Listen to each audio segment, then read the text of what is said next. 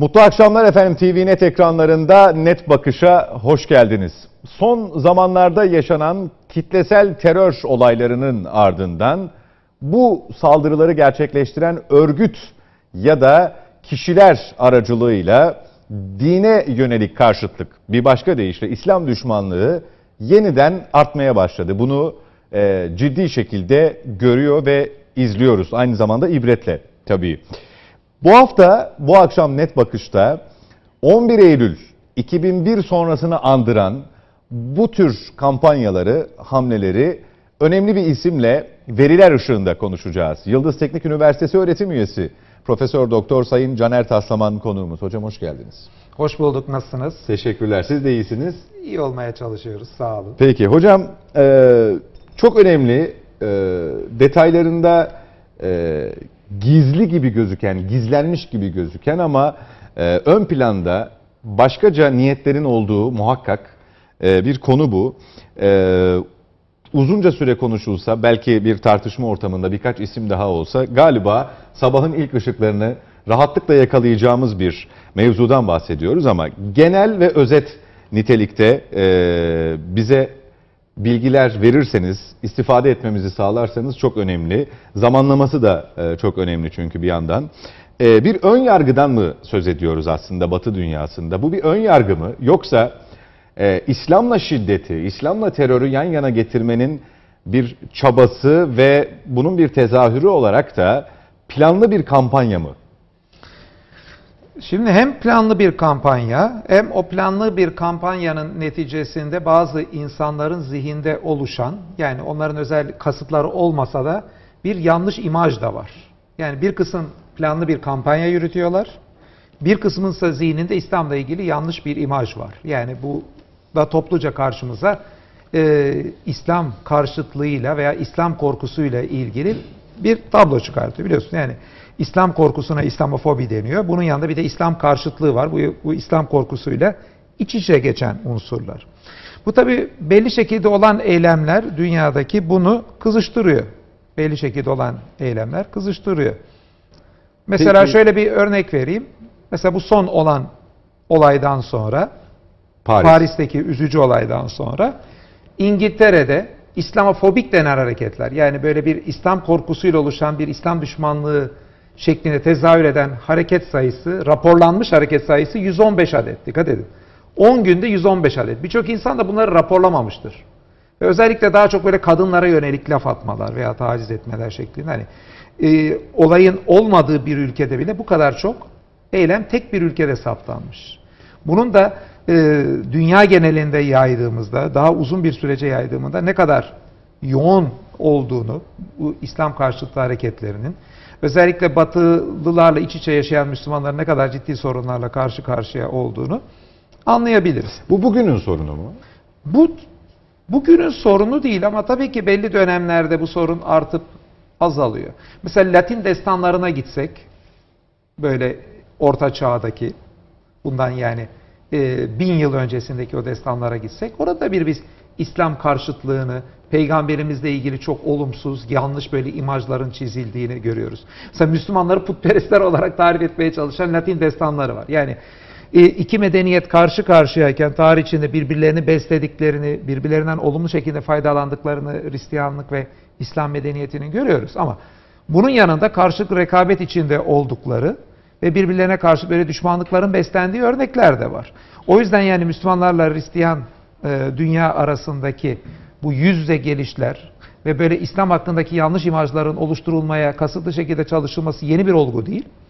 Fakat Bu, bunu aslı saadete kadar götürebiliriz ama bunun tabii. E, bakış açımıza göre değişmesi ya da pozisyonlanması konusunda bence sorun var. Tabii. Yani orada yeni bir e, dinin doğuşu, İslamiyet'in doğuşu, onun hakikatlerinin anlatılması, tebliği vesaire. Bir tarafta müşrikler, hı hı. E, bir tarafta e, peygamberimizin akrabalarının, çok yakın akrabalarının onu inkar edişi e, ve üstelik onlar ona, bizzat e, şahsına şiddet uygulamaya kalkmaları vesaire bu böyle kabul edilebilir. Evet. Ama e, sizin bahsettiğiniz dönemi milat kabul edersek de şöyle bir durum var. Sanki din kavgası. Yani senin dinin benim dinim e, kavgası ya da hak din kısımlarına geliyor galiba. Yani şimdi çok farklı tabii burada e, kavgalar var. Bir sırf din kavgası olarak görmek tabloyu aydınlatmaz. Ben tabii de bu çok uzun bir dönem. Bu dönemin hepsini birden işlemeye kalkarsak e, tabii ki programın süresi yetmez. Sizin dediğiniz gibi. Özellikle burada belki bir milat olarak şeyi alabiliriz. Ondan sonrasına bakabiliriz. Yani bu 11 Eylül olayları. Ondan sonra ciddi bir e, kopuş var dünyada. Ondan sonra bir Afganistan'ın ve Irak'ın işgalinin ben burada çok önemli olduğunu düşünüyorum. Şu anda başımızdaki bütün bu işitle ilgili hem Müslüman dünyasının başındaki belayı saran şey Amerika'nın mesela 11 Eylül olaylarından sonra buraya gelip müdahale etmesiyle alakalı. Ve dikkat edin Birleşmiş Milletler dünyadaki birçok Hristiyan dini örgüt hepsi Amerika'ya bir Irak işgalinin yanlış olacağını söyledi bütün dünyanın, bütün dünyanın demeyelim de dünyanın önemli bir kısmının itirazına karşıt o Irak'a yapılan eylemden sonra orada oluşan boşluk bizi bugünlere getirdi. Ve Amerika'nın yaptığı o müdahalelerde oradaki bombalandırmalarda, şunlarda, bunlarda yüz binlerce kişi öldü bugüne kadar. İnsanların burada terör olayları ile ilgili bizim en önemli yanılgımız şu oluyor. Evvela şunu söyleyelim, belki onu vurgulamadık. Bizim Paris olaylarını kınamakta en ufacık bir tereddütümüz yok işitin olaylarında. Ankara'daki olayları kınamakta en ufacık bir tereddütümüz yok. Daha evvel Kenya'da olan Nisan ayındaki olayları, Beyrut'ta olan ondan 3-5 gün önceki olayları hem işitin hem El-Kaide'nin olaylarını kınamakta en ufacık bir tereddütümüz yok. Ama amamız var. Bazıları diyor ki ama demeden kınamayı, kınayın. Yok kardeşim ben yani ama diyeceğim. Çünkü bu olayların gerçekten bir aması var. Bu işlerin aması şu. Bazıları şöyle bir imaj oluşturmaya çalışıyorlar. Diyorlar ki ya bakın dünyadaki bütün bu terör eylemlerini oluşturanlar işte Müslümanlar. Bu şu yanılgıdan kaynaklanıyor bence bir çıkış. Bunlar ben terör eylemi ve haksız olduğunu kabul etmekle beraber. İnsanlar devletlerin yaptıkları haksız eylemleri, sivilleri öldürmeyi bir terör eylemi gibi görmüyor. Devletlerin de terörist eylemlerde bulunabileceğini düşünmüyorlar. Yani haksız öldürmelerde. E sadece gruplara dayanıyorlar. Batı dediğimiz dünya eylemlerini hep devlet üzerinden yapıyor. O zaman yani Batı'nın haksız öldürmelerini siz nasıl olsa bir devlet yapmıştır diye temize çıkarırsanız dünyada yapılan haksız öldürmeleri, terörist eylemleri bir tek Müslümanlar yapıyor. Yani ufak gruplar yapıyor zannedersin. Niye? Çünkü bu Böyle tip- zannettirmek değil mi zaten maksat? Tabii. Bakın Amerika'nın yaptığı eylemlerde ve dünyanın çok büyük kısmı Birleşmiş Milletler dahil bak bunu altını çiziyorum Birleşmiş Milletler dahil Amerika'nın içindeki birçok Hristiyan örgüt dahil hatırladığım kadarıyla Katolik Lisesi dahil yani, yani Hristiyan grupları da içine koy. Müslüman birçok ülke dahil ikinci bu körfez müdahalesine yani 11 Eylül'den sonra Irak müdahalesine karşı çıkmalarına rağmen geldi bunu yaptı. Burada yüz binlerce kişi öldü bakın. E bu peki terörist bir eylem değil mi Amerika'nın yaptığı? İsrail'in yaptıklarını düşünürsek, İsrail'de mesela şöyle bir görüntü operasyon yani bir algı operasyonu yürütülüyor. İsrail'de gaz şeye düşen, İsrail caddesine düşen böyle çok uyduruk bombaları var. Ee, Hamas'ın attığı. Gerçekten yani dünyadaki füze teknolojisine göre oldukça geride. CNN'de veya diğer televizyonlarda günlerce gösteriliyor. İşte gariban İsrailler oraya bomba düşmüş. Bakıyorsunuz kaç kişi ölmüş? Sıfır.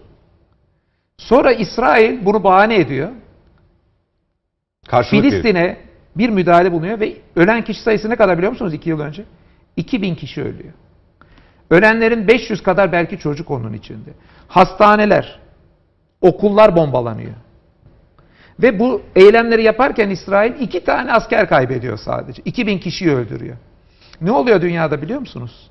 Amerikan başkanı işte o Obama ve diğer birçok kimse bu ölen iki asker için ne kadar üzgün olduklarını, ne kadar büyük bir sorun olduğunu deklar ediyorlar, dünyaya duruyorlar. Orada 2000 kişi ölmüş. Hastaneler bombalanmış ve bu görmezden geriliyor. Çok basit bir şekilde dünyada Orta Doğulların kanının, Müslümanların kanının, beyaz renkli olanların kanının daha ucuz olduğu, diğerlerinin kanının daha asil, üstün gibi olduğu bir tablo var karşımızda. Kimse bunu tabii ki böyle söylemiyor ama uygulamaya bakarsanız böyle. Filistin'de ölen yüzlerce çocuğun o saldırılarda yasını tutmayanlar oraya saldırıp da o saldırılarda ölen bir iki tane İsrailli için çok büyük yas ilan ediyorlar. Kim İsrail terörist devlet diyor? Kim Amerika o Irak'a yaptığı dünyanın karşı çıkmasına eylemlerinde yüz binlerce kişi öldü ona karşı terörist bir devlet olduğunu söylüyor. E siz burada yapılan eylemleri terör eylemi olarak görmezseniz ondan sonra tabii şey dersiniz. Ya dünyada terör eylemleri hep Müslümanlar yapıyor. Sayısına bakalım. IŞİD'in, El-Kaide'nin tamam onların hepsini biz kınamakta tereddütümüz yok. Sorun ama diğerlerinin İsrail'i ve Amerika'yı kınamasında tereddütleri olması. Biz tereddütsüz bir şekilde hem onu hem onu iki tarafı birden kınamakta sorun görmüyoruz. Bu bir algının ürünü muhakkak. Tabii. Ee, dünyada ne kadar Müslüman var hocam? Dünyadaki Müslüman sayısı 1,5 milyara yakın ve dünyanın %24'ü kadar. %31'i Hristiyan ve geri kalanı da sonraki daha az şeyler. Peki e, geleceğe dair e, bir öngörüde bulunduğumuzda e, Müslüman sayısını zannediyorum bir artış da var. Bunu ben net Ee, verilerden de okuyabilirim. Onu e, şeyini almıştım. Pew diye dünyanın en ünlü bir anket Araştırma araştırma, şirketi, evet. şirketi var. Bu dini anketlerde dünyanın en e, ciddi kuruluşu diye kabul edilir. Acaba diyorum bir endişe hani temelinde bir endişe mi yatıyor? Yüzde otuz kaç dediniz hocam Hristiyan? Şimdi şöyle, e, %32 şu anda dediniz? 31. 31. Dünyanın 31'i Müslüman, 20 e, e, Yüzde 31'i yirmi. Hristiyan, 24'ü Müslüman evet, dünyanın. o sayı acaba Hristiyanların oranını geçecek gibi bir kaygı mı var? Şimdi elimizdeki anketlerden konuşalım. Matematiksel verilerle birçok kimse de böylece e, daha şey yapabilir. Gözüken şey şu. 2050 yılınla ilgili Pew dünyadaki birçok e, eğilimleri de göz önünde bulundurarak bir e, veri sunuyor. Bu verilere göre e, verileri de buldum. 2050 yılında Hristiyanlarla Müslümanların sayısı aşağı yukarı eşit olacak. Yani 31 Hristiyana 30 kadar Müslüman oluyor. 2050'de. 2060'da Müslümanlar tamamen geçecek. Yani 2050'de dünyadaki Müslüman sayısı Hristiyanlar yetişecek. 2060'da geçecek diye gözüküyor. Ve dünyada artan tek din yüzde olarak ve sayı olarak artan tek din İslam olacak diye gözüküyor. Ve dikkat edin kendini muhafaza eden tek din olaraksa Hristiyanlık olarak gözüküyor. Geri kalan hepsinin sayısı daha da azalacak olarak gözüküyor. Hatta oranları okuyabilirim. Yani 2050'ye geldiğimizde dediğimiz gibi Müslüman Hristiyanlar yine %31'i muhafaza ederken Müslümanlar %30'a gelip onları yakalıyor. Hindular %15'ten çok az düşüyorlar. Yine 14-15 arası kalıyorlar. Budistler %7'den %5'e düşüyorlar. Ee, hiçbir dine bağlı olmayanlar %16.4'ten 13.2'ye düşüyorlar. Ee, yerel dinlerde diğerlerinde de %6'dan %5'e bir e, düşüş var. Ee, yani dünya aşağı yukarı %70'e yakın e, pardon dünya %30-35'lere yakın artarken Müslüman nüfusu %70 artacak gözüküyor. Ve yani dünya nüfusunun artışının üstünde tek artan din İslam olacak diye gözüküyor. Bu aslında bugün de öyle değil mi hocam? Baktığımızda mesela yıllık araştırmaları var mı bunun? Ee, işte 2015 yılında, 2014 yılında şu kadar kişi Müslüman oldu ya da e, dinini değiştirdi, İslamiyet'i seçti. Biz bazen böyle hani rastlıyoruz tek tük haberler ama bunun da bir istatistiği var mı? Var var. Onun da istatistikleri Bunun da var. projeksiyonunu zannediyorum 2050'ye yönelik projeksiyonunu buna göre yaptılar. E, tabii tabii onların hepsi projeksiyonda kullanılıyor. Bu artış nüfus artış oranları ile alakalı. Şöyle diyeyim. Dünyada kendi nüfusunu bir e, sabit tutması için bir topluluğun 2,1 hanım başına çocuk doğurması gerekiyor. 2,1 çocuk doğursa ancak nüfusu koruyor. Müslümanlarda bu doğum oranı dünyada 3,1. Hristiyanlarda 2,7. Hindularda 2,4. Yahudilerde 2,3. Mesela Budistlerde oldukça düşük 1,6. E, bu tabii ki e, doğum oranları buradaki en önemli belirleyici e, faktör olarak gözüküyor bu nüfusla ilgili şey. İslamiyet'e giren veya çıkan başka dinlerden az gözüküyor. Yani e, projeksiyonlarda hem giren hem çıkan. Fakat Hristiyanlıkta hem Hristiyan misyonerlik çok aktif olduğu için ciddi bir giriş var. Bir de küreselleşmenin etkisiyle o kültüre karşıt Batı kültürü dayanamadığı için içinden ciddi bir dinsizliğe doğru kayış yaşanıyor. Mesela Hristiyanlığa giren sayısının 40 milyon olması bekleniyor. Bu da aslında yüksek bir rakam.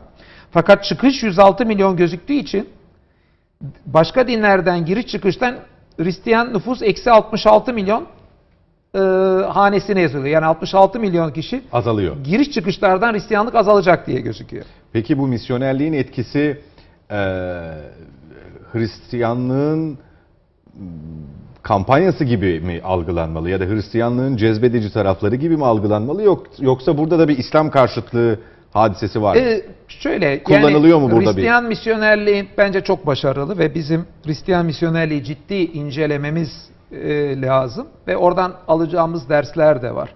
Ve İslam karşıtlığını da kullananlardan biri misyonerlik. Ama tek yaptıkları şey tabii İslam karşıtlığı değil çünkü ya bizim emri marufumuzda sıkıntı mı var? e, bizim İslam'ı sunuşumuzda yani bizim elimizdeki malzeme ben bunu abartmasız böyle bir retorik olmadan söylüyorum.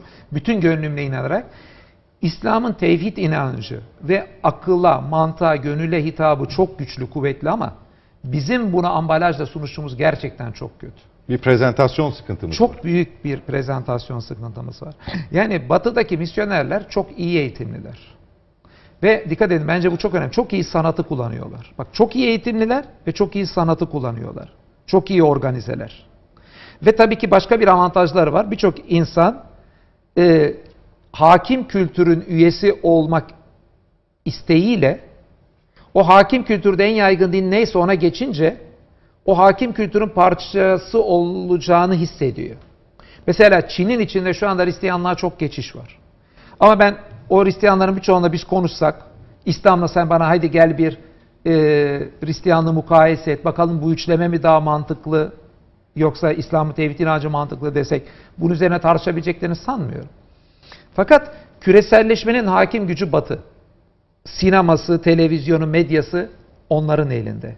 Ve mesela Batı'nın şehirleri İslam şehirlerinden daha imarlı. Biz birbirimizi öldürürken Suriye'de, Irak'ta o güzelim Bağdat, güzelim Lübnan yıkılırken Batı'daki işte o Paris, Londra'sı bütün ihtişamıyla oluyor. Orada işte orada yüz binler olup orada yüz kişi ölünce çok büyük bir şamata e, kopartılıyor. Şimdi tabii ki o şehirleri görenler, oradaki o sanatı, kültürü ve hakimiyeti görenler Etkileniyor. onun bir parçası olmak isteği doğuyor içlerinde. Ama tabii ki bana göre bir dine geçişte mantık bu olmamalı. Dinin özüne, onun sunduğu e, fiziki ahlaka, koşulların- onun sunacağı akaide bakmak lazım. Ama insanların dine geçişlerinde bu böyle olmuyor. Ve Hristiyanlık da bana göre bu. Dünyanın yöneten ekonomik açıdan ve diğer açılardan hakim güç ve kültür olmalarının avantajını kullanıyorlar. Dikkat edin. Yani sanat ve iyi eğitimli olmakla beraber hakim ekonomi ve kültür olmanın avantajları kullanılınca misyonerlik birçok yere çok iyi sızıyor, yayıyor. Mesela şu anda Hristiyanlığın da aslında bu nüfusundaki sabitliği tutan şey birçok kimse yanlış anlamasın. Afrika'daki Hristiyanlığın artışı olarak projeksiyonda gözüküyor. Yoksa Avrupa'daki Müslümanlar ve dinsizlerin ikisinin oranı artacakken Avrupa'daki Hristiyanların oranı düşecek diye gözüküyor. Aynı şey Amerika'da gözüküyor. Avrupa'da daha da bariz. Yani Avrupa Amerika açısından demin dediğim veriler tam geçerli değil. Yani Avrupa Amerika'da Hristiyanlık kendini koruyabilecek gibi gözükmüyor. Ama dünya genelinde Hristiyanlık kendi açığını, nüfussal açığını Afrika'dan e, Hristiyanlığa dönenlerle kapayacak gibi gözüküyor bu e, projeksiyonda. Afrika'da ciddi bir artış olduğu muhakkak. Ama işte orada mesela Özellikle- misyonerliğin ve Çin'in Çin'de ve mesela Afrika'da misyonerliğin etkisi çok önemli. Evet. Onların o geçişlerinde. E bizim yani oradaki o eğitim seviyesi ve sanatı kullanmada ve tevhidin akaidini biz niye bu dünyaya iyi sunamıyoruz diye kendi kendimize sormada niye biz iyi organize olamıyoruz? Yani buradan bir internet sitesi açıp da güzel tamam İslam'ı anlatmak güzel hoş. Onu bile ne kadar kaliteli yapıp yapmadığımız birçok zaman tartışma. Şimdi sanat dediğiniz ya da e, onların kültürüne e, ve dini bu anlamda argüman olarak kullanmalarına müsait bir takım unsurlar olabilir. Ama İslamiyet için aynısı geçerli değil. Aynı şartlar olmayabilir. E, yani buna medeniyet e, perspektifinden de bakabilirsiniz. Başkaca akaid az Evet. önce de, de- de- değindiğiniz gibi akaid kısmıyla da anlatabilirsiniz ama netice itibariyle içinin doluluğu ve bunu sunuşunuz önemlidir. Tamam. Ee, fiziki koşullar e, yani bir Paris, bir Londra, bir Roma bu anlamda e, bir etki merkezi, Evet. bir e, etkileşim merkezi olabilir. Ama siz dinin özünü e, bir inzivayı e, anlatmanız için öyle ihtişama, şaşaya gerek yok ki İslam bunu reddediyor zaten. Ama e, bizim hani ilahiyat kısmı mı diyeceğiz yoksa hani bu emri marufta neyi nasıl yükleyeceğiz? Tam o da bir karmaşa malum günün şartlarında ama neticede e, İslam'ın şartını ya da imanın şartlarını tebliğde zannediyorum e, orta öğretimden başlayarak Tabii. ciddi bir problemimiz var. Ne dersiniz? Tabii yani Kendimizi anlatmada bırakın e, İslam'ın birlik, kardeşlik, bütünlük dini olduğunu, e, cihadın o cihat olmadığını yani anlatmak e, oraya gelmeden biz zannediyorum kendi çocuklarımıza bile bunu anlatmakta bugün bugünün koşullarında zorluk çekiyoruz. Tabii yani bu dediğiniz gibi belki anlatmayı ikiye ayırabiliriz. Bir bizim Müslüman kendi iç eğitimimizi düzgün yapmamız. Sonra o dışarıya karşı sunumu iyi yapmamız. İkisi de birbiriyle ilişkili. Hani adam gelip Tabii. sana sen ne yapmışsın demez mi? Yani hani Bir de ben sanatla ilgili örnek vereyim. Belki sanatla ilgili yanlış anlaşılmasın diye. Ben Tabii yani tabii, mimariyi verebiliriz. Ha, mimar şöyle diyeyim mesela sanatla ilgili. Mesela bana göre günümüzün en etkili sanat aracı mesela özellikle işte bu ekranları kullanmaktır. Bu ekranlardan mesela sunacağınız bir sitcomlar veyahut da filmler, dizilerin İslami mesajı vermesi çok mümkün. Biz bir çağrı filmi yaptık. Yıllardır İslam'ı ondan öğreniyoruz. Dikkat edin. Oysa İslam'ı bir ikincisi yapılmadı yani. İslam'ı insanlara sunacak birçok film yapabiliriz. İlla peygamberimizin hayatı üzerinden de olması şart değil. Bir hayali bir Müslüman tipi üzerinden, başkalarıyla tartışan eden, hayatı yaşayan bir tip üzerinden İslam'ın sunumunu yapabiliriz. Bakın günümüzde Türkiye'de 4 saatin üstünde televizyon seyrediliyor. Dünyada birçok yerde insanlar e, günde saatlerce televizyona ve internete ayırıyorlar. Yani şu anda bütün dünyada insanların televizyon ve internetten aldıkları bilgi sayısı okulda ve ailelerinde öğrendikleri bilgi sayısını geçmiş vaziyette. E buralarda mesela insanların en çok muhatap oldukları şeylerin bir kısmı filmler veya şarkılar. Bizim bu iki malzemenin hepsini birden İslam için kullanmamamız için hiçbir neden yok. İnsanlar çünkü e, film izlerken veya diğer şeyleri isterken ona mesela tamamen teslim oluyorlar bir yerde. Yani insanların koruma kalkanlarını en çok indirdikleri şeylerden biri o tip şeyler. Yani film seyrederken birçok insan dışarıdan kendisine bir bilgi empoze edildiğinin bile farkına varmıyor. İçinde sanki yaşıyormuş gibi hissediyor onu. Ve oradan gelen bilgiler ona giriyor. Mesela bakın Batı bu tip şeyleri kullanmayı çok iyi biliyor. Sırf Hristiyanlık için değil. Mesela Müslümanları terörist gibi göstermek için de. Mesela BBC falan, e, BBC demeyeyim, National Geographic öyle bir İslam'la ilgili yorumlar yapıyor ki bazı şeyler var. Mesela bana göre İslam'da olmayan bir belli uygulamalar var ama neyse onların detayına girmeyeceğim. Onların savunmasını gelip de böyle tipi mipi en böyle işte kaçkın gibi olan birkaç kişiye özellikle yaptırtıyor. Adamlar öbürü böyle işte, Çok muazzam bir için. üniversitede çok sofistike birine İslam'ın karşıt argümanını yaptırtıyor. Ve bunu mesela National Geographic oldukça e, tarafsız havasında sunuyor. Bakın bu namuslu bir şekilde olmasa da işte İslam'a karşı nasıl sanatın kullanıldığını bir göstergesi. Orada özellikle kamerayla seçici işte bir algı oluşturup öbürü çok daha sofistike, bilgili gösteren ve onun savunduğu bu. İşte şu ilkel böyle bir amca var. Kırsal. Onun da işte hani savunduğu da bu. Hangisini alırsın gibi orada bir imaj oluşturuluyor. Dışarıdan bakana karşı da aşağı yukarı şöyle bir şey demek istiyor. Bak ben hepsini eşit konuşturdum canım. Havası veriliyor. Ha, eğer ki karşı taraf bize karşı bu sanatın işte kullanımı, bu şekilde sanatı bize karşıt kullanıyorsa, bana göre bizim de karşı tarafa karşı sanatı kullanmak dışında, bilgiyi kullanmak dışında bir alternatifimiz yok.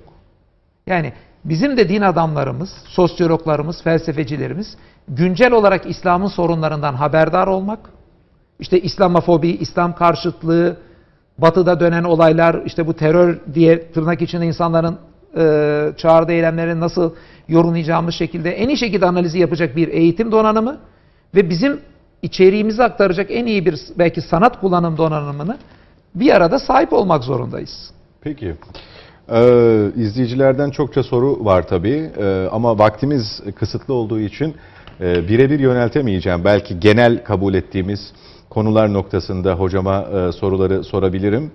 Ee, mesela ilgimi çeken bir soru, sayıdan ziyade nitelik önemlidir. O tabii Noktası, tabii. e, Doğru, altı doğru. çizilmesi gereken yer. Bir Tabii, ara vereyim hocam. Tabii ben bunu yani belirtiyorum. Yani ben şunu demek istiyorum. Sayı her şey değildir. Nitelik çok önemli. Fakat sayıyı da yabana atmamak lazım. Sayı da bir güçtür. Sayının analizi de önemlidir. Nitelik sayıdan daha önemli olsa da. Ona- Karşı, karşı taraf bununla çünkü Tabii. yer yer övünüyor. Faaliyetlerini de ona göre yürütüyor, dizayn ediyor. Mesela bu araştırmadan e, misyonerlik faaliyeti yürüten Hristiyanların etkilenmemesi çok da mümkün değil gibi sanki. Tabii ki yani biz birçok şeyin analizini yaparken hem nitelikleri hem sayı hepsini göz önünde bulundurmak zorundayız. Mesela bizim sanatı kullanmamız, eğitim seviyemiz işte bizim niteliklerimizle alakalı unsurlar. Sayı da ayrı bir veri. Doğru bir sosyolojik analiz dünyada İslam toplumları ile ilgili bunların hepsini kapsamak zorundadır. Yoksa nitelik bence de sayıdan daha önemlidir. Peki bir ara veriyorum hocam devam edeceğiz. Reklamların ardından buradayız efendim.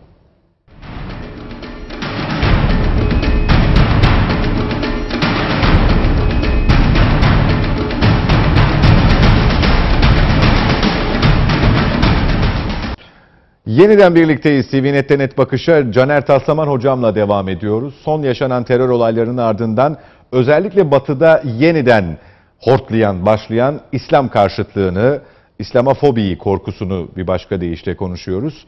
Ee, İslamofobinin de aslında bir markalaştırma çabasının ürünü olduğunu düşünüyorum hocam. Katılır mısınız bilmiyorum. İslam korkusuyla karşıtlığı başka bir şey çünkü. Evet. Karşıtlığı korkusunu geçmiş vaziyette ama yine kaynağını bu korkudan, bu fobiden alıyor.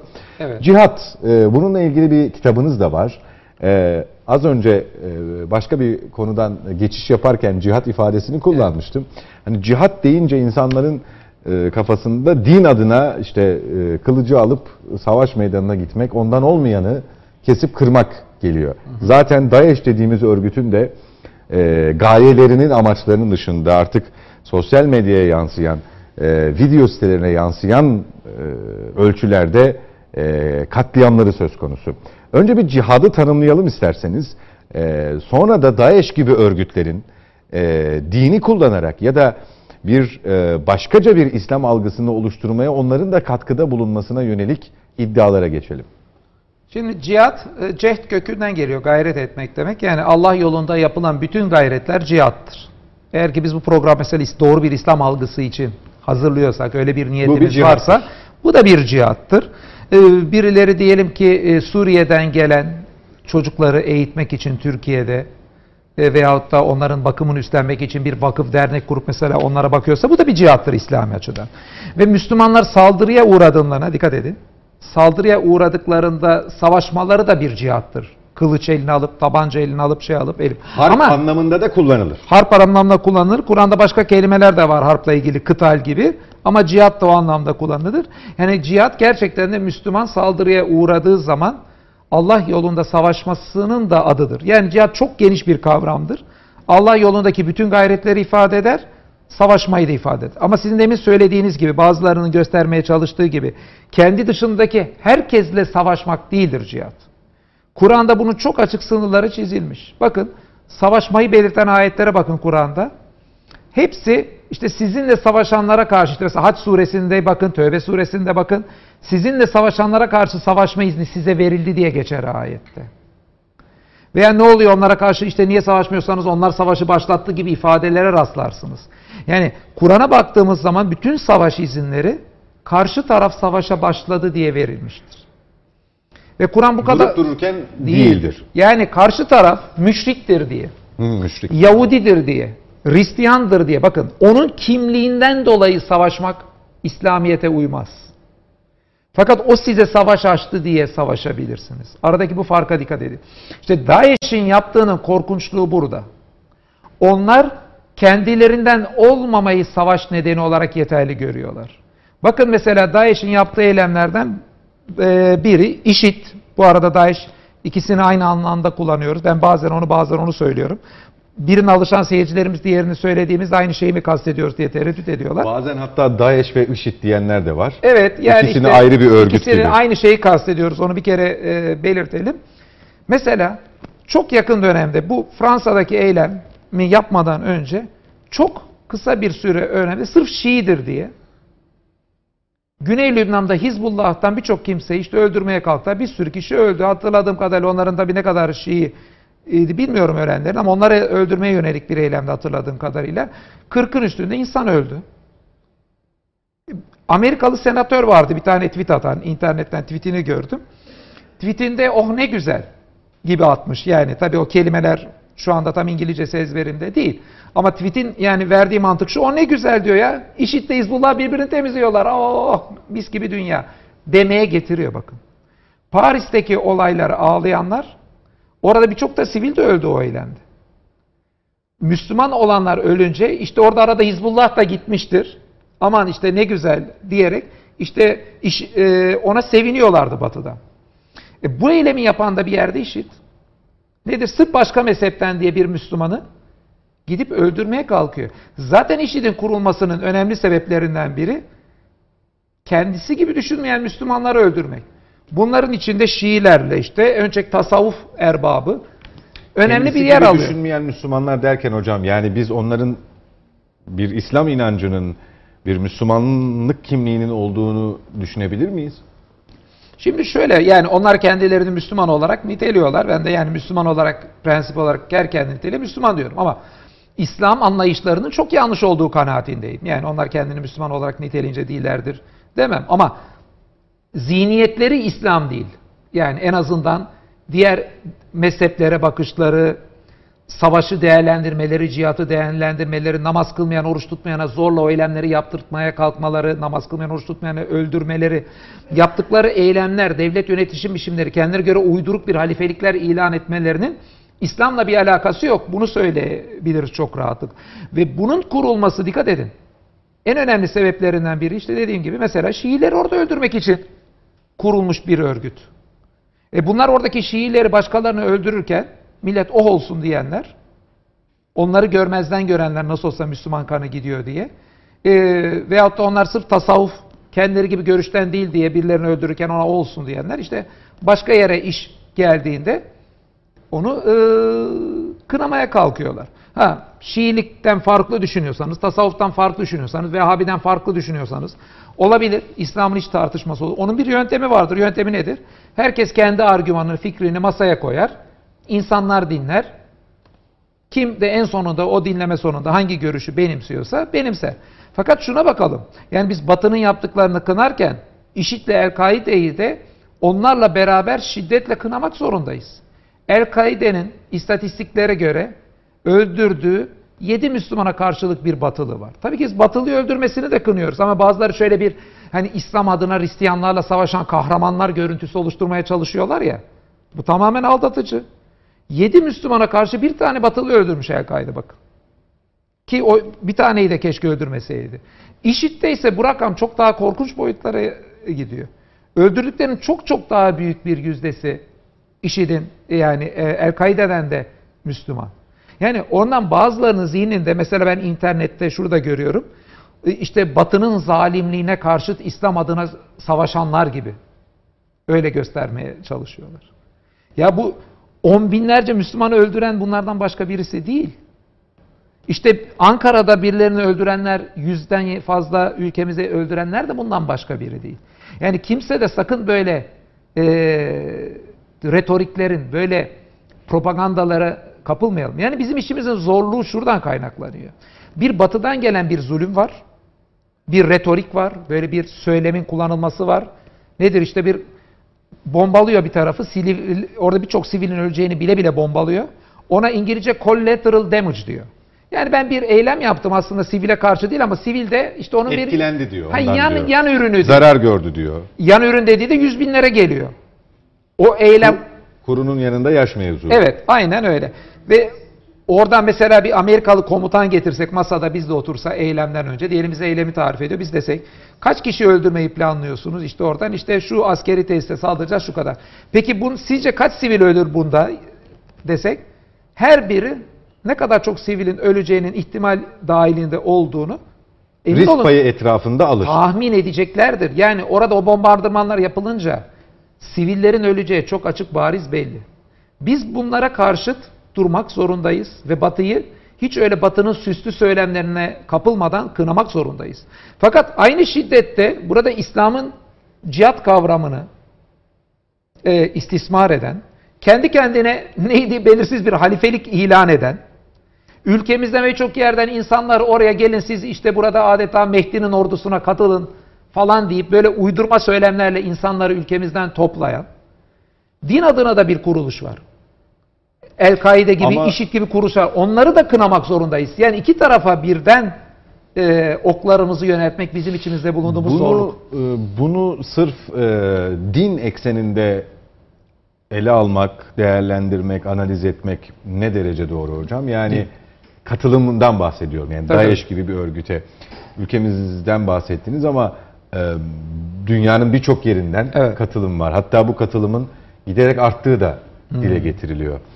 E, böyle bir çağda, böyle bir devirde e, hani din algısına oturtulup işte Mehdi'nin ordusu gibi e, ifadelerle üye toplamak, e, örgüte eleman kazandırmak e, çok akla e, yatmıyor, mantığa yatmıyor.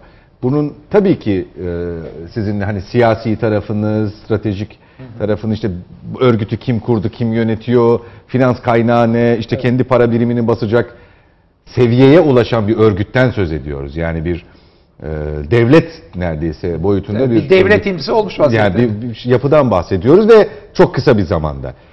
Yani bunu sırf din için oluşturulan bir yapıya gelin siz de katılın diyerek e, özetleyemeyiz, göremeyiz sanki. Şimdi tabii onların sunduklarının arkasında olan ne? İnsanların buna ne kadar inanıp da gelip ne de kadar başka emellerle geldikleri ikisi ayrı bir konu olarak bakmak lazım. Şimdi katılımlarda bir kısmı ben gerçekten bu söylemle kandırdıkları, oraya katılanların bir kısmının gerçekten ben Allah rızası için bir şeyler yapacağım diye bir kandırılmış grup olduğunu düşünüyorum içinden bir kısmı. Muhakkak, muhakkak. Ve bunun yüzdesini tahmin edemiyorum. Yüzde kaçtır. Fakat diğer taraftan hani bir 68 bunun buna benzer de güzel analizler de yapıldı. 68 kuşağında biraz dikkat edin bu bir özgürlükçü ruh vardı. Her şeye isyan eden, işte mücadele eden, hayatın sıradanlığına kapılmadan kendi e, aykırı eylemlerde bulunan bir- Devrimci Evet. e, bir kısım oraya katılanların içinde buna benzer bir ruhu bulur muyuz şeklinde bir kandırmaca da var. Yani Hmm. aradıkları şey kendini gerçekleştirmek, farklı kılmak. Bir yerde ulu bir ülkü için savaşmak. Yani bu dünyanın sıradanlığından kurtulmak. Buna benzer bir psikoloji de eee, orada etkin oluyor. Mesela oraya katılan kızlarla ilgili bakıyoruz. Mesela internette oraya katılmadan önce söyleşimleri var. Mesela cihat eden kimse işte e, cihatçı aslan. İşte erkek adayı hanım arıyor. Cihatçı kız arıyor. Cihatçı kız da giderken işte dağlarda çiçekler arasından peçesiyle işte cihat eden İslamcı kız. Böyle bir profil çiziliyor. Yani e, İslami o öğelerle karıştırılmış bir romantizm, bir savaş, bir macera tutkusu. Yani böyle mistik, büyülü bir hava ve yüce bir değer. Yani ama böyle bu bir, mühendislik hocam kabul edelim. Tabii. Şu anlattığınız bir mühendislik yani. yani böyle bir hava ben yani antropoloji çok sevdiğim alanlardan biri. Tabii felsefeye de almaktan ona ilgilen. Bir antropolog olsaydım şu anda. Antropolojide çalışsaydım. O dağlara gidip de oradaki insanların psikolojisiyle birebir saha çalışması yapmayı böyle muazzam bir iş olarak nitelendirirdim. Orada çok enteresan bir psikoloji var. Gerçekten. Ve e, şu anda o psikoloji gerçekten batıdan, batıdan birçok insan lüksünü bırakıp, rahatını bırakıp o maceranın içine gidiyor. Ve burada ne yazık ki uyduruk bana göre, İslam'ın özüyle alakası olmayan bir İslam söyleminin içinde kendini buluyor. Ve oranın içinde yaptığı eylemlerle dünyadaki İslamofobiyi de körüklüyor. Aynı zamanda İslam'a karşıt odakların belki de dolaylı yoldan bir maşası şeklinde de ne yazık ki kullanılıyor. Bu tabii ki çok kompleks bir olgu. Yani IŞİD'in nasıl kurulduğu, nasıl yaptığı, yani buralarda e, istihbarat örgütlerinin ne kadar etkili olduğu, bunların da masaya yatırılması lazım. Ama buradan tabii ki buradan oraya bakarak bunların hepsini çözmemiz mümkün değil. Hani bizim bir gördüğümüz tablo var. Tablonun o gözüken yüzünün arkasında görünmeyen kısmının ne olacağını analiz ederken böyle çok hayalci komplo teorilerine gitme tehlikesi olduğu gibi her şeyi sırf bu yüzeysel olarak görünenler olarak değerlendirmek saflığı da mümkün. Bu ikisinin arasında bir analiz geliştirmemiz gerekiyor. Bu da o kadar kolay değil, takdir değil. edersiniz. ki. Bugünden yarına olacak bir şey de değil aslında. Ama bu- geçmişin de geçmişin de ihmalleri var tabii. Onu Tabii. da e, Ama bu konu bizi çok daha e, meşgul edecek gibi duruyor. Evet hocam e, bir de e, gerek e, bizim e, siyasi e, liderlerimizin gerekse de e, Avrupa'da bu hadiseler yaşandıktan e, sonra e, o ülkelerin siyasilerinin e, ortak dili e, terörün her türlüsünü kınamalıyız, lanetlemeliyiz. E, terörün dini, dili, ırkı yoktur. Söylem çok ama, güzel. Ama ama bunu sahada e, bizzat e, uygulanır halde Ya göremiyoruz. şimdi işin komik şuna gülüyorum. Yani o söylem güzel de o söylemi yapan devletlerinin çoğu zaten kendisi terörist. Yani Amerika'nın kendisi de bana göre bu Irak'ta yaptıklarından dolayı terörist. Yani ben millette şöyle bir imaj var. Eğer ki siz böyle bir ülkeniz varsa oradan halkın yüzüne karşına çıkan kravatlı, tıraş olmuş, böyle yüzleri böyle daha parıldayarak ve gülümseyerek millete bakıp anlatan kimseleriniz varsa ve karşınızda derin bürokrasi varsa ve de insanları öldürme araçlarınız high tech'se, üstün teknoloji ise yani ne kadar high tech'se siz o kadar az teröristsiniz. Ama geri kalan tarafta karşısı orada dağın başında saçı başı birbirine girmiş hırpani bir adamsa yani o yukarıdan bomba atmasını tech'e karşı daha düşük teknolojiyle milleti öldürmeye çalışıyorsa halkın arasına girip Kalaşinkov'la taramak gibi İkinci Dünya Savaşı'nın metotlarını kullanıyorsa e yani terörist budur.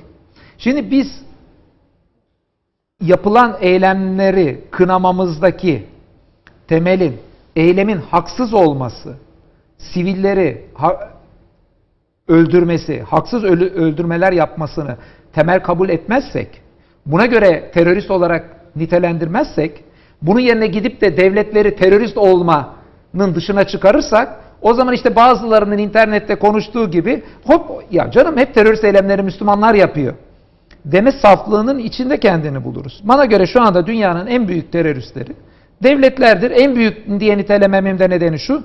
Çünkü bunların yaptığı ölümler yüz binlercedir. Yani bunların yüz binlerce işte Irak'ta, Suriye'deki bakın oradaki ölümler yüz binlerce kişi bu son 10-15 yılda orada öldü. Bunların çoğu e, bazı çok güçlü Batı devletlerinin bombardımanlarıyla oldu. Peki, e, hocam şöyle bir veri var mı elimizde? E, falanca ülkede ya da dünya genelinde hani şu kadar Müslüman var. Evet. Bu da olduğundan fazla gösteriliyor galiba. Burada Ha. da bir gayenin olduğunu düşünüyor musunuz? O evet o demin bir anket konuşmuştuk sizle. Hı hı. Yine o bir yani gayet Pew bu işlerle şöyle- bayağı bir ilgileniyor çünkü. Tabii tabii Pew e, bu Ipsis Morning bir araştırması ama Pew'un da buna benzer e, araştırmaları var. Ankette o ankette bize söylenen şey şu. Batı'da dikkat edin bir İslam karşıtlığıyla beraber bir İslam korkusu yani İslamofobi oluşturuldu. Bu İslamofobinin etkisiyle Batı'daki birçok kimse her taraf Müslüman zannediyor. O kadar ki birçok kendi ülkelerindeki Müslüman oranını doğru düz hiçbiri tahmin edemiyor. Mesela İngiltere'de yüzde beş Müslüman var aşağı yukarı. Anketlerde sormuşlar "Siz ne kadar tahmin ediyorsunuz diye ortalaması yüzde 21 tahmin edilmiş çıkıyor. Fransa'da yüzde 8 Müslüman var. En yüksek Fransa oran. Orada yüzde 23 sanıyorlar. Peki özür dilerim. Burada şöyle bir şey mi var? Yani Müslümandır, e, öcüdür, e, şiddet yanlısıdır, e, teröristtir eşittir. Evet. Tırnak içinde. Dolayısıyla bunların sayısı her geçen gün artıyor. Ben sokakta çok sakallı adam görmeye başladım. Evet. İşte cübbeli gezen tipler var.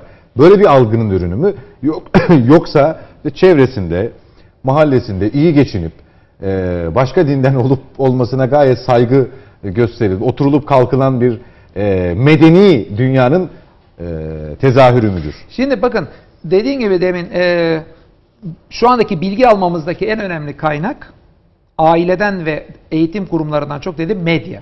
Ve burada iki tane şey özellikle önemli. Bir dedim televizyon, iki internet. Sosyal medya Şimdi özellikle. televizyonla interneti açıp baktığınızda tabii internetin de en önemli unsurlarından biri dediğiniz gibi sosyal medya ve burada çok dikkat edin. Sosyal medya kullanımı son 10 yılda Amerika'da bile 10 katından fazla arttı. Yani son sosyal medyanın sosyoloji açısından önemi aslında bir ayrı program olmayı değerlendirecek kadar önemli. E mesela Müslümanları ve İslam dünyasını nasıl etkilediği de ayrıca konuşulabilir. Ve insanların bu alanlardan aldığı bilgi oranı e, çok çok yüksek. Buralarda gündeme bakın sabah akşam bir İslam. Falanca Müslüman orayı taradı mı, bunu yaptı mı hep bunlarla ilgili söylemler dillendiriliyor.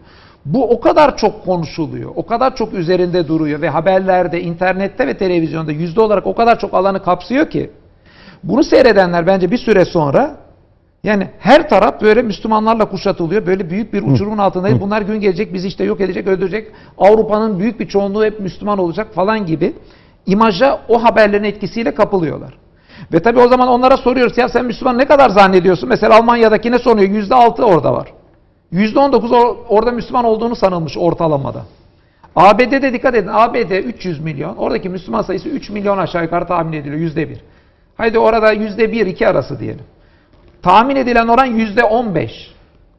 15 katı. Yüzde 1'e 15. Bu işte bir endişenin kaynağı hocam. Tabii bu endişelerden dolayı adamlar kendilerindeki Müslüman oranından da haberdar diye. Mesela göçmenlerle ilgili benzer sorular var.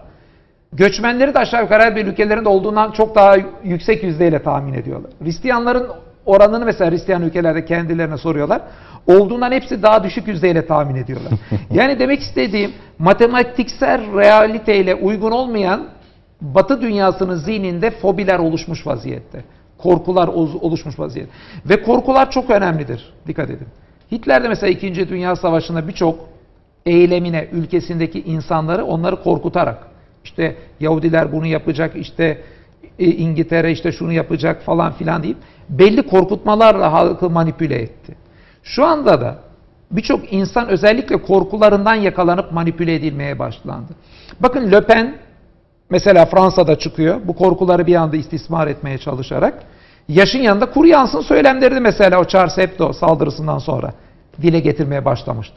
Şimdi Trump o meşhur dünya çapında işte hem zengin hem e, showman de diyebiliriz aynı zamanda. Müslümanlar fişlensin gibi söylemleri dile getirebiliyor. Tabii. Yani bu Aynı şekilde Fransa'da birçok ülkede camiler kapatılsın, ehil olmayan imamlar sınır dışı edilsin gibi.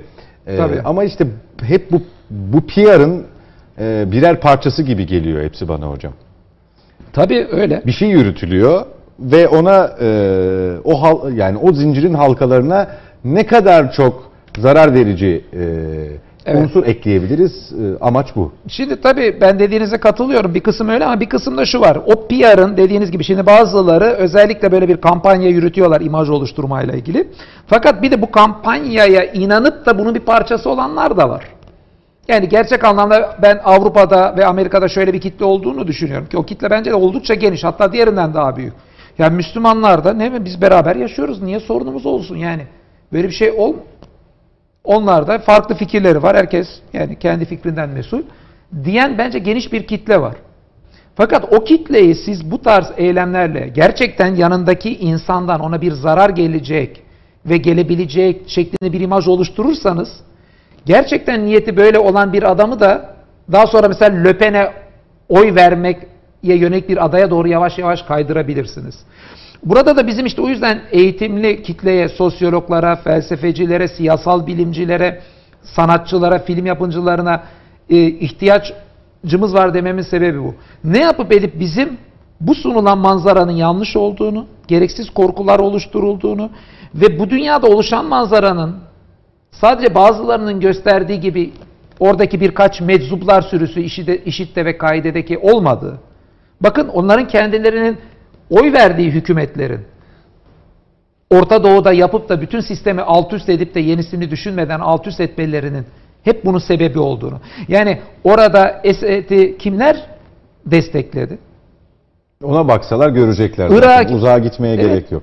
Bir ara veriyorum hocam. Son ara olacak. Bir dönüşte toplayacağız. Reklamların ardından devam edeceğiz efendim. Bizden ayrılmayın.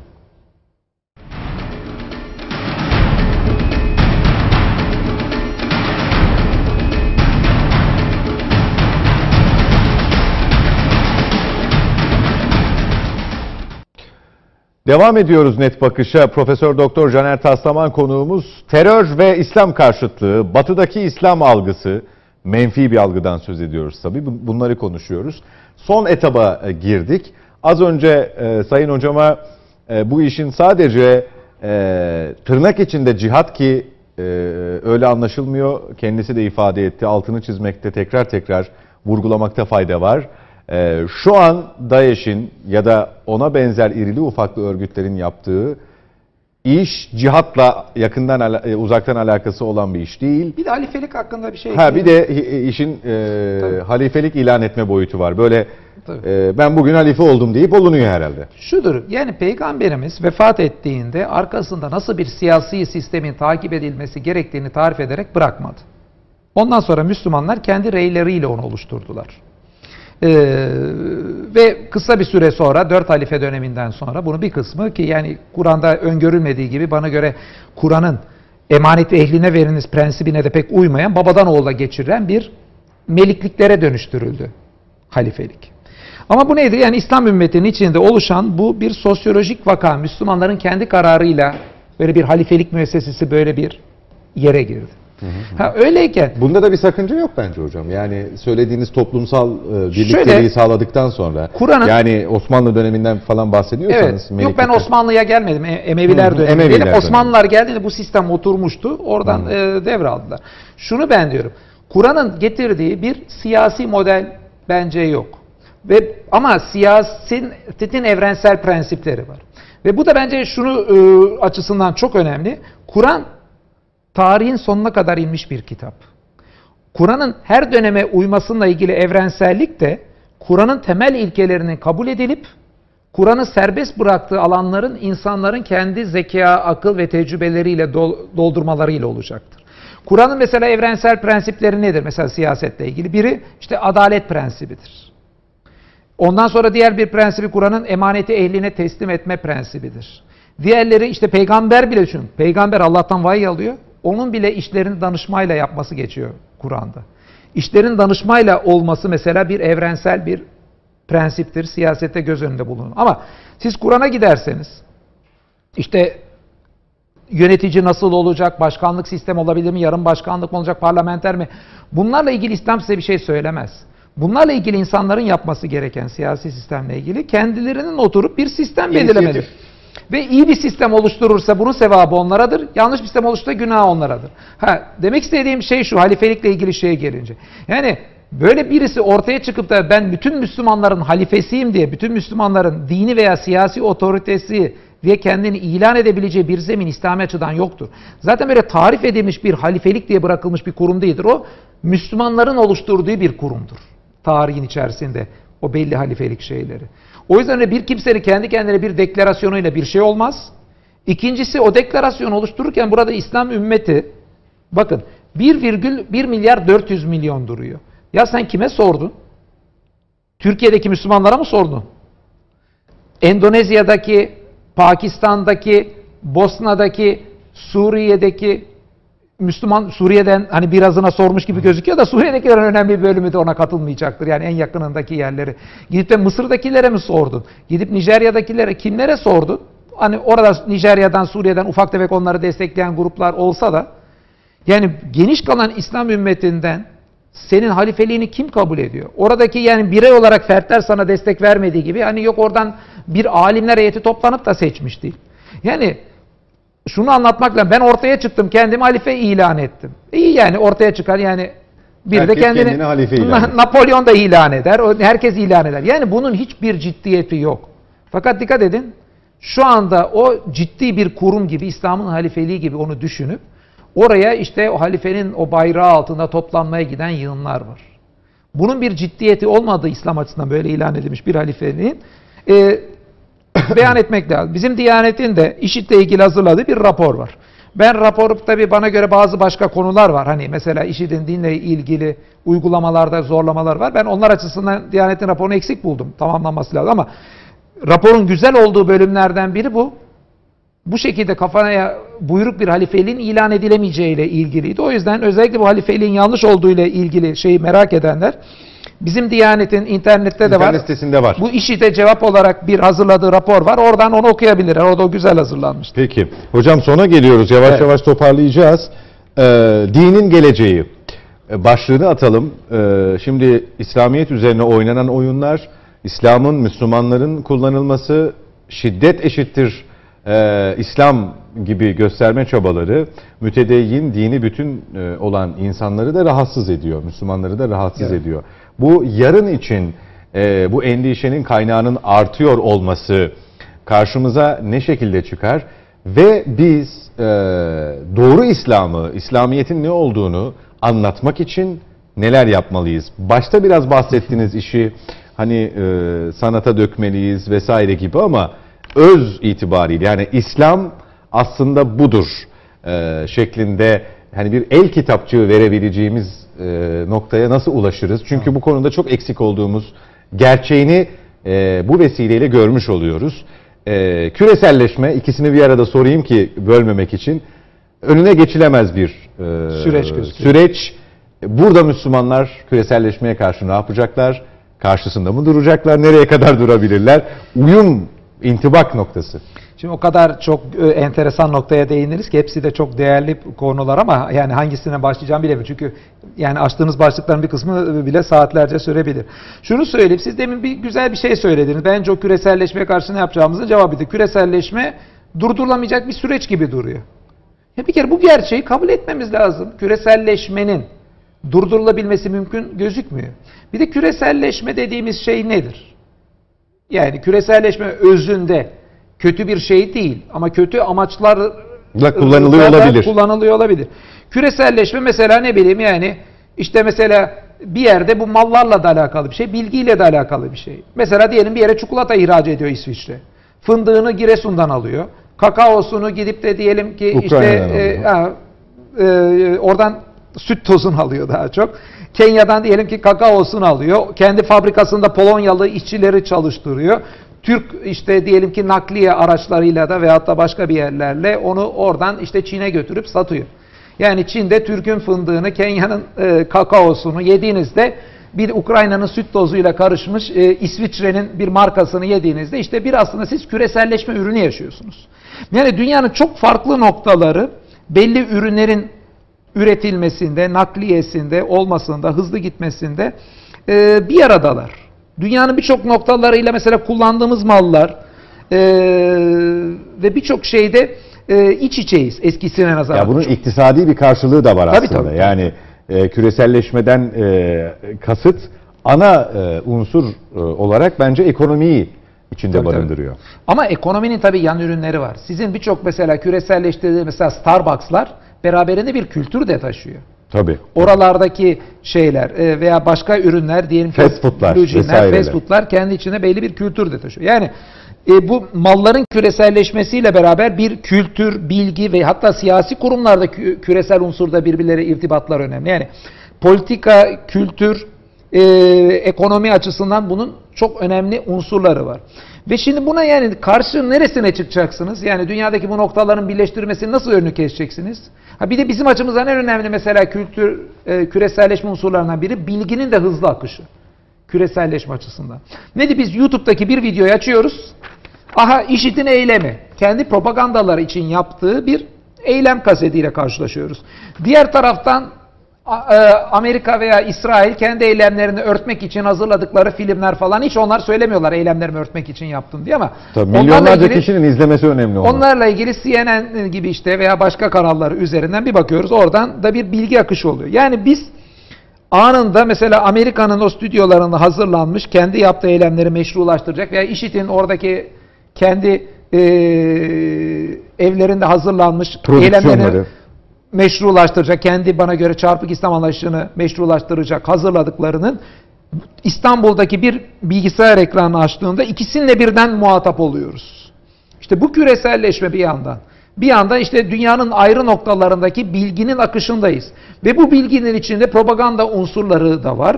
Propaganda unsurunu gibi bir ciddi niyet amaç taşımadan gerçekten bizim bilgimizi arttıracak birçok unsur da var. O da var, bu da var. Yani kısacası biz gerek mallar elde etmede, gerek telefon açıp da bir sevdiğimiz dostuyla konuşmada, gerek bilgi almada dünyanın çok çok ayrı noktalarıyla dünyanın tarihin hiçbir döneminde olmadığı kadar küreselleşmeyle irtibat içine geçmişiz. Bunun önüne geçmek mümkün değil. O dediğiniz çok önemli. Ondan küreselleşmeye karşı savaşmak kadar mantıksız bir şey bence olamaz. Neyin önüne geçeceksiniz? Mesela bunun önemli unsurlarından biri ne bileyim uçakla malların gitmesi veya insanların seyahat ne yapacağız? Uçakları yok mu edeceğiz? İnternetin üzerinden bilginin akması, bilginin işte küreselleşmesi en önemli. Ne yapacağız? İnternetin hatları mı koparacak birisi? Televizyonları yok mu edeceksiniz? E bunlar mümkün değilse o zaman bizim bilginin ve malların akışını durdurmam bana göre gerek de yok. Mümkün olmadığına göre o zaman bu küreselleşmeyle ilgili oluşan olumsuz şeylere karşı küreselleşme sürecinde nasıl cevap vereceğini düşünmemiz lazım. Ondan ben dedim işte bir tane bana göre cevaplardan bir tanesi. Onlar eğer ki İslam'la ilgili yanlış bir algı oluşup da marketingini yapıyorlarsa bunlar Müslüman ülkeleri bombalayıp da buralarda müthiş zararlı eylemler oluştururken ona göre marketing yapıyorsa biz de o zaman bu araçları kullanıp onların cevabını en sofistike şekilde hem bilgi açısından hem sanatsal onun paketi açısından en iyi şekilde yapmak zorundayız. Yani küreselleşmenin kaçınılmaz olduğunu bir kabul etmeliyiz. Yani Don Kişot gibi değirmenlerle savaşmamalıyız. İki, bunun içerisinden eğitimsel ve sanatsal seviyemizi yükseltip cevap hazırlamalıyız. Bizim e, ambalajlarımız genelde iyi oluyor hocam. Yani e, bu e, yere göre değişir belki ama zamanlama noktasında da bir takım eksikliklerimiz var ama içerisi hep zayıf. Muhteva noktasında e, çok kusurluyuz. Yani bunu Evet. söylemek zorundayım. Yani İslam'la e, ilgili olunca söz konusu tam tersi olduğunu düşünüyorum. Yani muhtevamız çok sağlam da ambalajımız çok bozuk oluyor. Ha, evet, Bazı evet, şeylerde evet. de öyleyiz yani. Evet evet ama bu küreselleşme Tabii, noktasında özellikle bazı şeyleri, materyalleri kullanmamız hatta ve hatta harmanlamamız, yoğurmamız gerekiyorsa bu noktada iyi bir ambalaj yaptığımızı düşünüyoruz ama içini açıyorsunuz. Ee, hani çok boş demeyelim haksızlık olmasın ama e, diğerinin yaptığı küresel yani adımla sizin yaptığınız küresel adım arasında şöyle bir fark oluyor. O farkı en azından eşit düzeye getirmek noktasında. Şuraya da değinelim. Ee, dinin geleceği dedik ya o başlıkla tamamlamış olalım. Ee, inançlı insanlar, mütedeyyin insanlar ee, ne yapacaklar? Ee, bir, ikincisi hem bu insanların inancını muhafaza etmek, güvence altına almak yani inançtan bahsediyoruz ama bir yandan da korkular var. Evet evet. Şimdi e, din adına yapılan bir e, savaştan söz Evet. ediliyor. E, ama karşı hedefinde sadece karşı dinin ya da o dine mensup olmayanlar yok. Yani onun gibi düşün. Yani onun hilafetini kabul etmeyen adam onun düşmanı ve kafası kesilecek anlayışı var. Dolayısıyla bu Kesiyorlar da yani. kesiyorlar da Her gün- nitekim. E, bu durumda ne yapılacak ve nasıl e, ilerleyecek? Nasıl bir e, gelecek bizi bekliyor? Şimdi tabii ki bununla ilgili e, ya- yapılması gerekenler yani 5-6 tane boyutta olabilir. Yani bir küresel boyutta yapılması gereken biz her şeye rağmen e, Türkiye olarak bence ülke olarak geri kalan ülkelerle bir yani o irtibata geçip onlarla dayanışıp irtibatı kesmeden bu işi halletmeye çalışmamız dışında bir çare de gözükmüyor. Ya ve başta Birleşmiş Milletler gibi kurumları kullanmaya çalışmamız dışında bugüne kadar o kurumlar başarılı olamasa da bence yani kısa dönemde bundan daha iyi e, başka bir küresel boyutta çare gözükmüyor. Ama birey olarak iç dünyamızda ne yapmamız diye soru olursa siyasi dünyanın dışında bence Kur'an'a güvenmemiz lazım. Gerçekten bunca yıllık çalışmamda da gördüm. Kur'an'ın anlattığı bir din algısıyla bu şekilde sunulan din algısı açısından dağlar kadar fark var. Kur'an'a güvenmeliyiz derken bunu ben bütün burada saydığımız unsurlara karşı düşünüyorum. Bir, o yanlış cihat algılarına karşı da Kur'an'a güvenmemiz lazım. Orada böyle şeyler yok. İki, küreselleşmede akan bir böyle haz merkezli kapitalist, menfaatleri ön plana alan bir kültür var. Onunla baş etmede de bence Kur'an'a güvenmemiz lazım. Üç, demin saydığımız gibi Hristiyanlık adına, misyonerlik adına yapılan belli şeyler var. Her ne kadar onların ambalajı iyi olsa da bizim muhtevamız, İslam'ın içeriği, tevhid inancı, e, onların o bütün ambalajının parıltısına karşı o içi boştur. Yani ona güvenmemiz lazım. Yani hem küreselleşmeyle gelen kapitalist kültüre karşıt, hem İslam'ın içindeki bence yanlış yorumlara karşıt, hem Hristiyan misyonerliğinin o İslamofobiyle insanları korkutup İslam'ı böyle bir vahşet dini gibi gösterip İslam'la rekabetinde bunu kullanmasına karşılık bence Kur'an'a dayanılıp vereceğimiz cevaplar eee, yeterlidir. Ama bizim o cevapları iyi verebilmemiz için işte bizim eğitim ve sanatla ilgili şeylerimiz ve siyasi stratejileri kullanmamız ayrıca gerekli belki de kurumları da oluşturmamız Müslüman ülkeler arasında veya dünyada bütün Hocam, bunları bu- gerçekleştirip işte- kurumları da oluşturmamız önemli. İşte bu konuda da hocam işbirliği teşkilatı var, birlikler var ama yani e, hani kendi durumlarını muhafaza etmekten acizler maalesef. Doğru. Ama Ve birliği kurmuşlar, birliğin içinde bir birlik yok. ya dediğiniz ben tabii ne yazık ki üzüyor bizi olaylar öyle ama yani yapılacak şey de şu bunlar bir kurulmuş kurumlar. Bence her şeye rağmen sıfırdan kurum kurmak, yeni birlikler kurmak çok zor. Tabii. Ve burada her, her gün insanlar ölüyor. Belki bunun daha sağlıklısı yeni baştan böyle çok daha düzgün şu andaki sistemin defosunu taşımayan kurumlar kurmak olur. Mesela Birleşmiş Milletler'deki 5 ülkenin vetosunun olması insanlık açısından büyük ayıp. Ne demek yani o 5 ülkenin özel vetosunun olması? Bu 2. Dünya Savaşı'ndan sonraki kalan sistemin hala biz artıklarıyla uğraşıyoruz. Ama bu Birleşmiş Milletler'in bir böyle önemli defoları olmasına rağmen şimdi bizim sıfırdan bir Birleşmiş Milletler'e alternatif bir kurum kurmamız çok çok zor. O zaman ne yapmalıyız? Böyle acil olaylara karşı yani bu kurumları nasıl en iyi şekilde kullanıp seferber edebiliriz? Size bakmak lazım öncelikle. Çünkü her geçen gün orada insanlar ölüyor. Suriye'deki o göçmenler eee, çok perişan durumdalar. Yani geriye dönülemeyecek hem psikolojik açıdan hem maddi bedensel açıdan hem canların yitirmesi açısından kayıplar var. Çok acil Zaten vatanlarını kaybetmişler. yani acil tedbirler almak için yani var olan kurumları bütün eksiklerine karşı seferber etmemiz lazım. Peki. Hocam çok, teşekkür ediyorum Ben teşekkür geldiğiniz ederim. için. Ee, çokça soru var. Evet. Teveccüh e, ziyadesiyleydi. Her çıktığınız yayında olduğu gibi. Estağfurullah. Sağ olunuz. Ayağınıza Sağ ağzınıza sağlık. Ee, bir başka programa yine davet etmek isteriz. Sağ olunuz geldiğiniz için. Ee, net bakışı bu akşam noktalıyoruz efendim. Ee, Profesör Doktor Caner Taslaman'dı konuğumuz. İslam karşıtlığını özellikle son zamanlarda yaşanan kitlesel terör eylemlerinden sonra bir kez daha karşımıza çıkan İslam karşıtlığını, İslam düşmanlığını böyle demek daha doğru artık. Çünkü aleni yapar oldular. Çeşitli kampanyalarla, çeşitli vesilelerle bunu e, gündeme getiriyorlar. E, çok kapsamlı olmasa da bir parça değinmiş ve değerlendirmiş olduk. Önümüzdeki hafta görüşmek üzere diyelim. Hoşçakalınız.